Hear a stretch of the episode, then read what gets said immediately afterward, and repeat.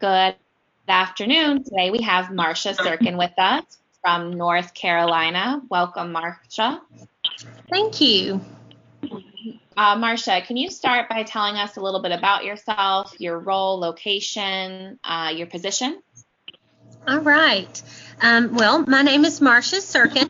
I am an instructional tech facilitator in Carteret County, North Carolina, also known as the Beach. We're about five minutes from Emerald Isle. Um, I have been teaching for 16 years. I'm on my 17th year. I've taught kindergarten, first grade, second grade, fourth grade, fifth grade, sixth grade, and sixth grade in Mexico, which is seventh grade here. Did you say sixth grade in Mexico? Yes, girl. Oh my gosh, Marcia. Tell us more. I um I participated in a student um study abroad, but it's really study down south with Appalachian State University. And for student teaching, I was able to go to the American School Foundation in Guadalajara, Mexico, and do my student teaching there. And I taught sixth grade biology and math. Wow, that's, that's super cool. Mm-hmm. It was a great experience. Everyone should do it. Wow, I had no idea.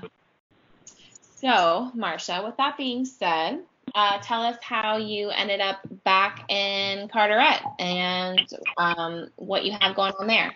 Mm-hmm.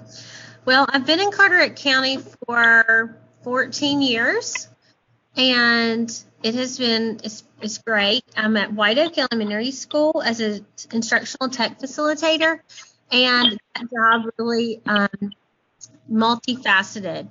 I teach six classes a day, K 5, occasionally pre K students.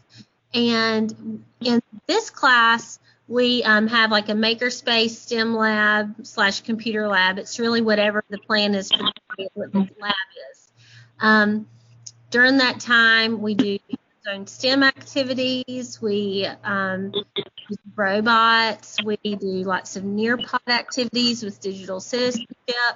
Um, I also coach and co-teach teachers. So day that comes into this lab when I'm out planning and coaching and co-teaching with teachers, just helping them grow from their point A to point B. That's really awesome, Marcia. That's a you got a lot going on. I'd love to hear a little bit more about um, how you're incorporating Nearpod in terms of supporting those um, initiatives that you have going, such as digital citizenship. Mm-hmm. Awesome.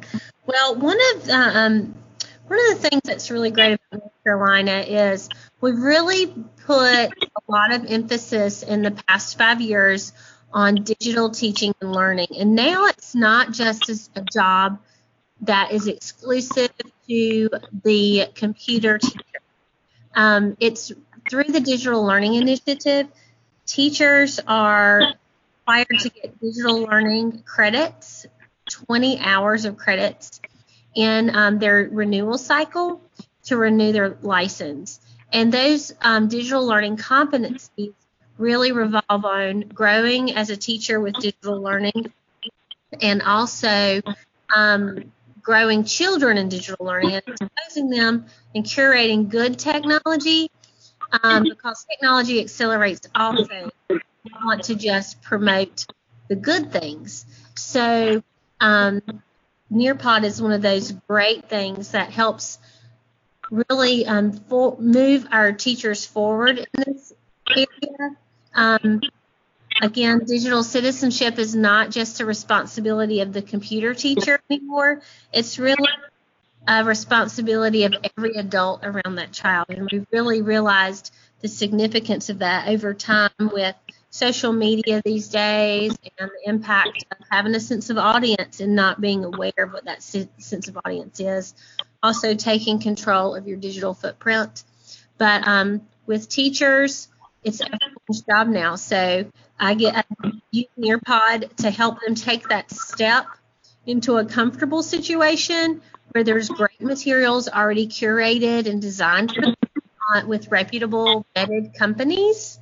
Um, and then once they feel comfortable with using those, then helping and coaching them along the way to create their own quality instructional designs to use in their classroom and to share with their peers. That's really cool. That's great. That's um that's exactly you know what like what we want and, and want to hear from um, how folks are using Nearpod. And you know I think one of the thing one of the reasons why you're one of Sarah's and, and my favorite um, person to work with is you you do a good job of of building that momentum you know around Nearpod at your school like how do you how do you work to get teacher buy-in and, and establish value for something like Nearpod? Mhm. Well, one of the things about Nearpod is it has a really strong support system, and I don't have to be a strong part of that initially because once teachers see it and they're exposed to it, they want to try it out. Um, but one of the great parts about Nearpod is you guys really offer a lot of support for your customers. So um, we have had two um, folks from Nearpod come to our school and do lessons with our teachers on how to design, how to cure, how to pull things out, um, what Nearpod's about, what's new, all that. And I take that information and soar from there with our teachers and just give them that, um, give them that sense of support. and Say, I'm here with you. What do you want to do? Sometimes it's a gentle nudge of, hey, you signed up to um, plan and co-teach with me on Nearpod. I'm going to go ahead and put your name on the calendar, and you think about what you want to talk about between now and then, and then we will work together. I think that's I think that's a really great strategy. You know, we certainly um, want to continue to empower our teachers. You know, and, and I you know, having been on site with you, that was one of the things I loved observing is, you know, your passion and your encouragement. Uh, and it, it's, you know, it's infectious for the teachers to want to be around as well.